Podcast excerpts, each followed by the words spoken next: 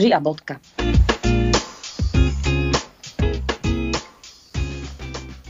Ahojte, vítam vás pri počúvaní ďalšej epizódy podcastu Ži a bodka. Dnes sa ideme rozprávať o tom, prečo keď nám kamoška povie, že má nejaký problém, alebo že ju niečo trápi, tak máme tendenciu sa na to pozerať tak, že fúha, že to je fakt vážna vec a ja sa vlastne už nemám čo stiažovať, lebo to moje je nič oproti tomu, čo má ona.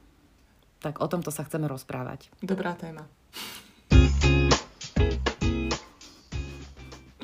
Áno, naražala som na ňu celkom intenzívne aj osobne. Mm-hmm. A musím povedať, že ah, na jednej strane viem, že to je nejaké porovnávanie, ktoré má taký deštrukčný smer, tam naberá, hej? lebo keď sa začnem zase porovnávať, o porovnávaní už sme rozprávali, ale trošku v inom kontexte, ale toto je podobné. Je to porovnávanie prežívania nejakých ťažkostí. Mm-hmm. A tu sa teraz bavíme o nejakom jednom type osobnosti, ktorý má túto tendenciu, ktorú som pomenovala, hej, že to je ten typ osobnosti, že problémy toho druhého sú tak ťažké, že ja už ne, nemôžem o svojich problémoch ani rozprávať, lebo ja sa fakt nemám čo stiažovať. Mm-hmm to je ako keby som tak nejako zľahčila tie svoje problémy. No a potom sú iné typy osobností, o týchto dnes nebudeme rozprávať. Táto epizóda nie je pre týchto ľudí. Mm-hmm. A, a to sú takí tí, že to vieš, poznáš také, že keď začneš sa zdieľať a povieš nejakej kamoške, že aké máš ťažkosti, tak ona, to poznám, to som aj ja mala a také hrozné mám teraz toto a hento a tamto a nabalí ti tam ešte kopec ďalších vecí ej, k tomu. Mm-hmm. No asi nemáš dobrý pocit, keď sa zdieľaš s takým človekom. Asi vlastne už si to potom rozmyslíš, že ani sa asi nebudeš zdieľať ďalej, lebo, lebo ťa to tak odrazí, hej, že, uh, že čo, čo to vlastne bolo. Dobre, takže náspäť.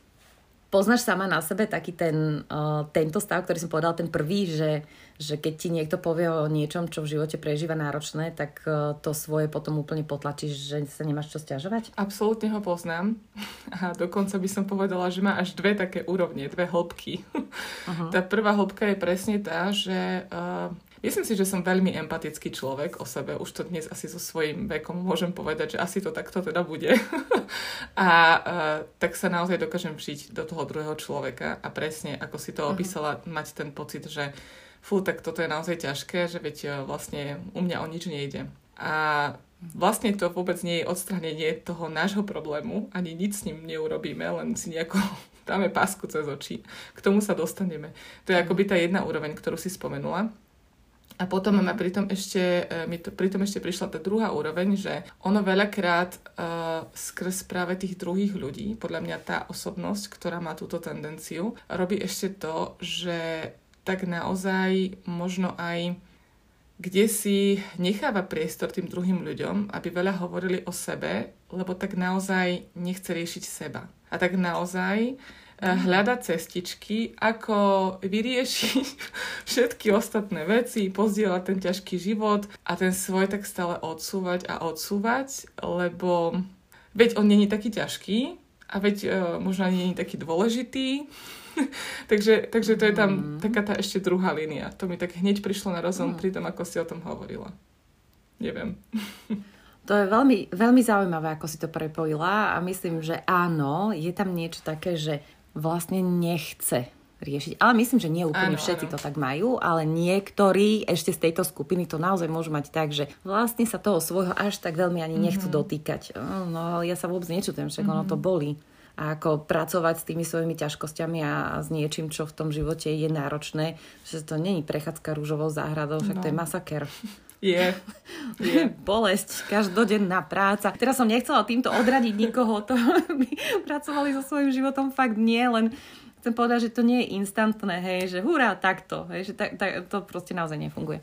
No dobre, uh, poďme sa teda mm. na to mhm. nejako pozrieť, poďme sa tak trošku rozobrať v tom našom rozhovore. Uh, ja som tiež tento typ osobnosti a naozaj som sa s tým stretla uh, v poslednom týždni, keď som navštívila priateľku, ktorá má, um, povedzme, špeciálne mm. dieťa so zdravotnými problémami, uh, aj fyzicky, aj mentálne. A No, to dieťa už je dosť veľké a keď som to videla, ako fungujú moje deti v tom veku, uh, tak som si tak normálne som si zdychla, že, uh, že to, to je strašne ťažké to, čo má. Hej, že to je, to je brutálne náročné a normálne tá moja automatická prvá myšlienka, že uh, čo je, ja sa vlastne nemôžem vôbec nič stiažovať, že čo ja mám však akože fungujú tie moje deti dobre, že to, čo som si myslela, že riešim problémy nejaké, hej, a konflikty s deťmi, tak to vlastne nič mm-hmm. nie je. To bola prvá automatická myšlienka. No ktorú som tam niekde zastavila, lebo som si povedala, že moja zlata, že dobre. Um, ja vlastne by som asi chcela, aby tu v tej epizóde zaznelo len asi jedno. Teda môže tu zaznieť všeličo, hej, kľudne môžeš povedať všetko, čo chceš, hej, ale že čo by som ja chcela ano. k tomu povedať. A je, je to, že asi by bolo fajn si uvedomovať, že každý z nás má nejaké ťažké okolnosti. Mm-hmm. Každý. Každý z nás má nejakú osobnosť, nejako to prežívame, tie veci. A je tam ešte kombinácia osobnosti, lebo väčšinou je to vo vzťahoch s tými ľuďmi, s ktorými žijeme, či už je to partnerský vzťah alebo vzťahy s deťmi. A máme nárok na to, aby sme to nejako prežívali a aby nám v tom mm. bolo mhm. ťažko. Ako, možno to znie tak, hej, že to vôbec nie je také motivačné, že jes, to zvládneš a, a to bude dobré, hej, že no, ono môže byť, ale myslím si, že to je také uh, vieš, ako mi to napadlo, ako keď si vezmeš, všetci to vieme, to je taká všeobecná pravda mm-hmm. nejaká, o ktorej vieme, že alkoholik, kým si neprizná, že je alkoholik, tak sa mm-hmm. neposunie. Ne, že, že vlastne on nemá, nemá ako sa z toho dostať, lebo si nepriznal, že je alkoholik. A, a príde mi to tam, že to je také trošku prepojené, že kým sama neprežijem a nepriznám si a nepripustím, že áno, chcela som povedať, že je to na hovno, to, čo prežívam. Hej. Je to strašne ťažké. ja, ja viem, dobre, ja sa budem snažiť menej expresívne. Ale že fakt je to ťažké, to, čo prežívam. Že keď si to priznám, tak ako keby tam mám pocit, že s tým konečne môžem začať niečo robiť. A úplne špeciálne si to uvedomujem aj sama na sebe do minulosti, keď sa pozriem, tam sa dostanem, ale uvedomujem si, keď sa stretávam uh, so ženami, na mentoringu a keď tam máme dočinenia s tým, že riešime toxické vzťahy, v ktorých sa vyskytujú a teda ak tam majú nejakého agresora v tom vzťahu na druhej mm. strane, tak s veľkou pravdepodobnosťou sa nachádzajú v pozícii alebo v roli obete. A ono je to naozaj strašne ťažké. Ja som o tom už veľakrát rozprávala. Sama som tým prešla, že, že bola som ano. tou obeťou.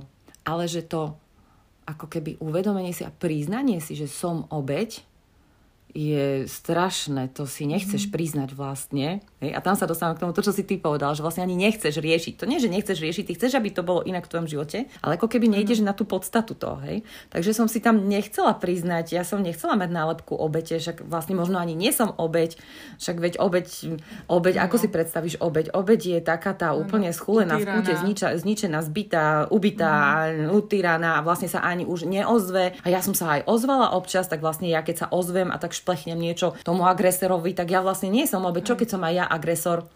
Takéto no. točky, hej, všelijaké. No, ale keď som došla do bodu, že ale vlastne, že som obeď. Nie preto, aby som sa seba ľutovala, aby som sa báhnila v nejakej tej mhm. seba ľútosti, um, aby som uh, strhávala na seba pozornosť, ako niektorí to tak interpretujú, hej, že toto tam je. Nie. To nie je cieľ. To je len to vnútorné uvedomenie, že OK, mm. takto na tom som. A teraz tým poďme niečo robiť. Takže vlastne a, asi takéto niečo som tam chcela povedať, že potrebujem ísť a pripustiť si, že mám to na figu a že je mi ťažko v tom. Nie preto, že sa v tom bahním, ale preto, že mm-hmm. chcem sa z toho posunúť ďalej. Takže ak má porovnávanie s prežívaním niekoho iného v ťažkých situáciách, vedie k tomu, že potlačím svoje ťažké prežívanie tak je to tak trošku deštrukčné. A týmto smerom to asi nie je mhm. OK. Priložím k tomu príklad zo svojho života, ktorý mi teraz popri tom, ono ich je samozrejme veľa, ale tento mi tak prišiel ako prvý a možno uh, on môže tak aj poslúžiť, lebo si myslím, že jedna z vecí, ktorá ma z toho posledného obdobia stretla, bola vlastne, bolo také, že ja som začala spolupracovať spolupracovať. Začala som príjmať pomoc z jedného občianského združenia. Volá sa Rovnováha a pomáhajú adoptívnym rodičom. No a tam nie sú len adoptívni rodičia, sú tam aj rôzni iní rodičia, alebo sú tam pestúni. Je tam veľmi veľa starých rodičov, ktoré sa starajú o svoje deti, lebo to niekde rodičia nezvládli, lebo niektorí skončili, ja neviem, drogovo závislí, lebo niektorí zomreli a tak ďalej. Čiže nie je to iba, nie sú to, nie je to iba táto skupina ľudí. A prečo o tom hovorím? Uh, každý máme to svoje prežívanie. Ty si to zažila v tej poslednej chvíli teraz, alebo v tomto poslednom týždni, tá posledná spomienka bola s tou svojou kamarátkou.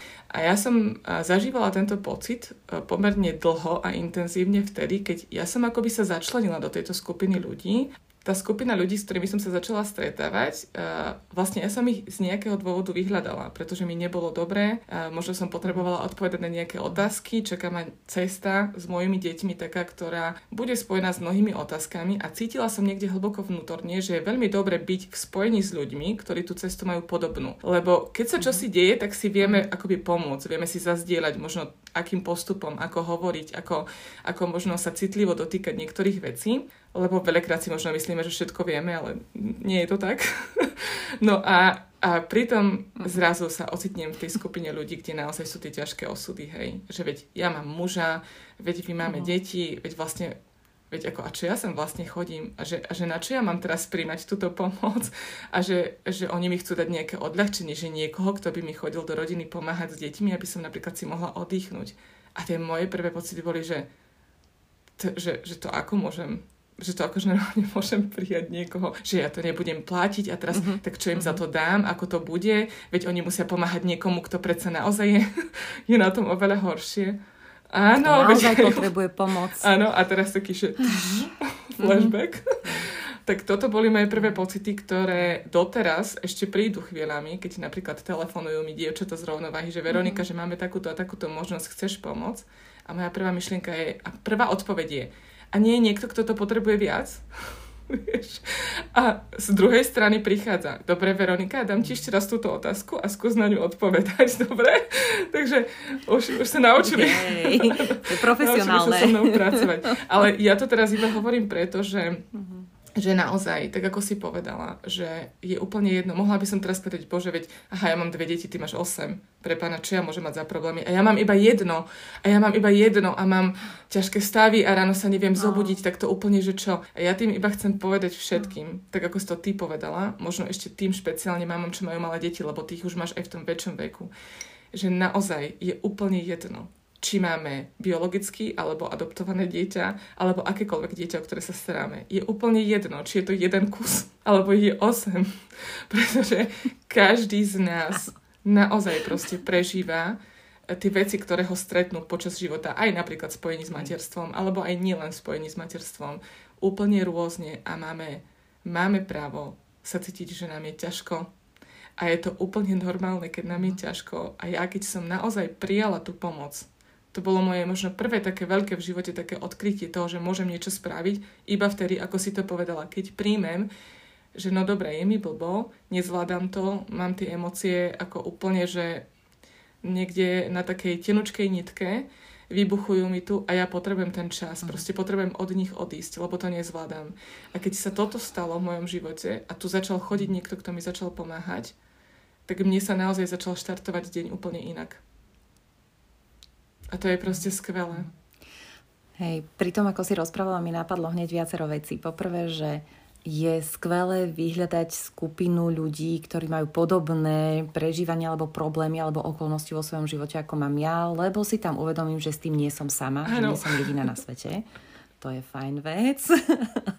a potom mi napadlo to, keď si hovorila o tom, že mám jedno, dve deti a ty máš 8. S týmto sa stretávam pomerne často, lebo 8 je už fakt také číslo, že no to nie je úplne bežné. A ja tam stále hovorím, že ak vám to pomáha porovnať sa s tým, že si ráno pomyslíte, že tá Nika Macinská tam má 8 detí alebo mala 8 detí, keď boli malí, lebo však boli futbal.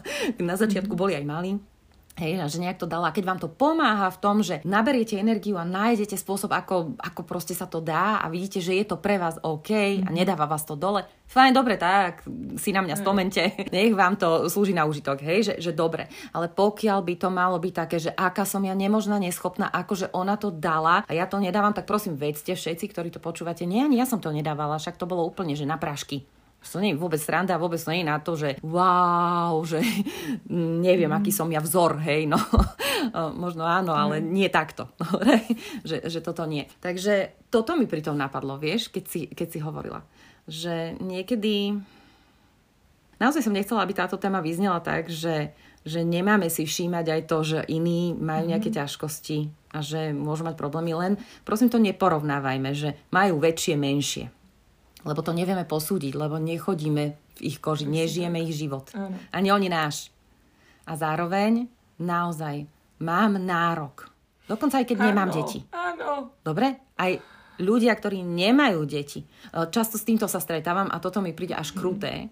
že ľudia, ktorí majú deti, hovoria ľuďom, ktorí nemajú deti, že ty vôbec nevieš, čo je život a čo sú starosti a aké to je ťažké. Uf, tak toto mi príde totálne cez čiaru a príde mi to až na, naozaj veľmi necitlivé. Úplne súhlasím. Lebo že ja, ja nemyslím, že je to len o tých deťoch, že keď už mm-hmm. máš mhm. deti, tak už vieš, čo je život. Mm, nie. Hej. Takže naozaj to nie je na porovnávanie. Je to podľa mňa o tom, že sa potrebujem naučiť vnímať seba samú v rôznych tých situáciách, vnímať aj to, že sa mi to ťažšie prežíva, vnímať aj to, že potrebujem pomoc, inak toto by mohla byť pekná téma na budúce niekedy, že prijať pomoc. Lebo myslím si, že toto je zase jedna mm-hmm. veľká téma, ktorú už dnes tu neobsiahneme. Ale asi by bolo fajn sa o tom porozprávať. Myslím, že mnoho, z našej, mnoho ľudí z našej mm. generácie má problém mm. s príjmaním pomoci. Máme problém byť na obťaž. To je niečo, čo nám tam vzadu nabehne, že ja nechcem byť na obťaž. No, ale to až na budúce. Super téma. Áno. Dobre, takže taký ten záver z dneška, prosím, ani v tomto sa neporovnávajme. Prosím, ak sa chceme inšpirovať navzájom, je to super. Mm-hmm. Rozprávajme sa s ľuďmi, vnímajme, čo všetko zažívajú, môže nás to posunúť, môžeme sa prestať cítiť úplne osamotení v tých našich problémoch, vie nás to potiahnuť von a trošku nás naštartovať k tomu, aby sme s tým niečo robili. Možno nás to môže priviesť k tomu uvedomeniu si, že áno, mám to ťažké, ako ten alkoholik. Áno, som alkoholik. Áno, mám to ťažké. Áno, potrebujem pomoc mm-hmm. a je to úplne OK a môžem sa posunúť ďalej toto bol odkaz dnešnej epizódy. A bodka.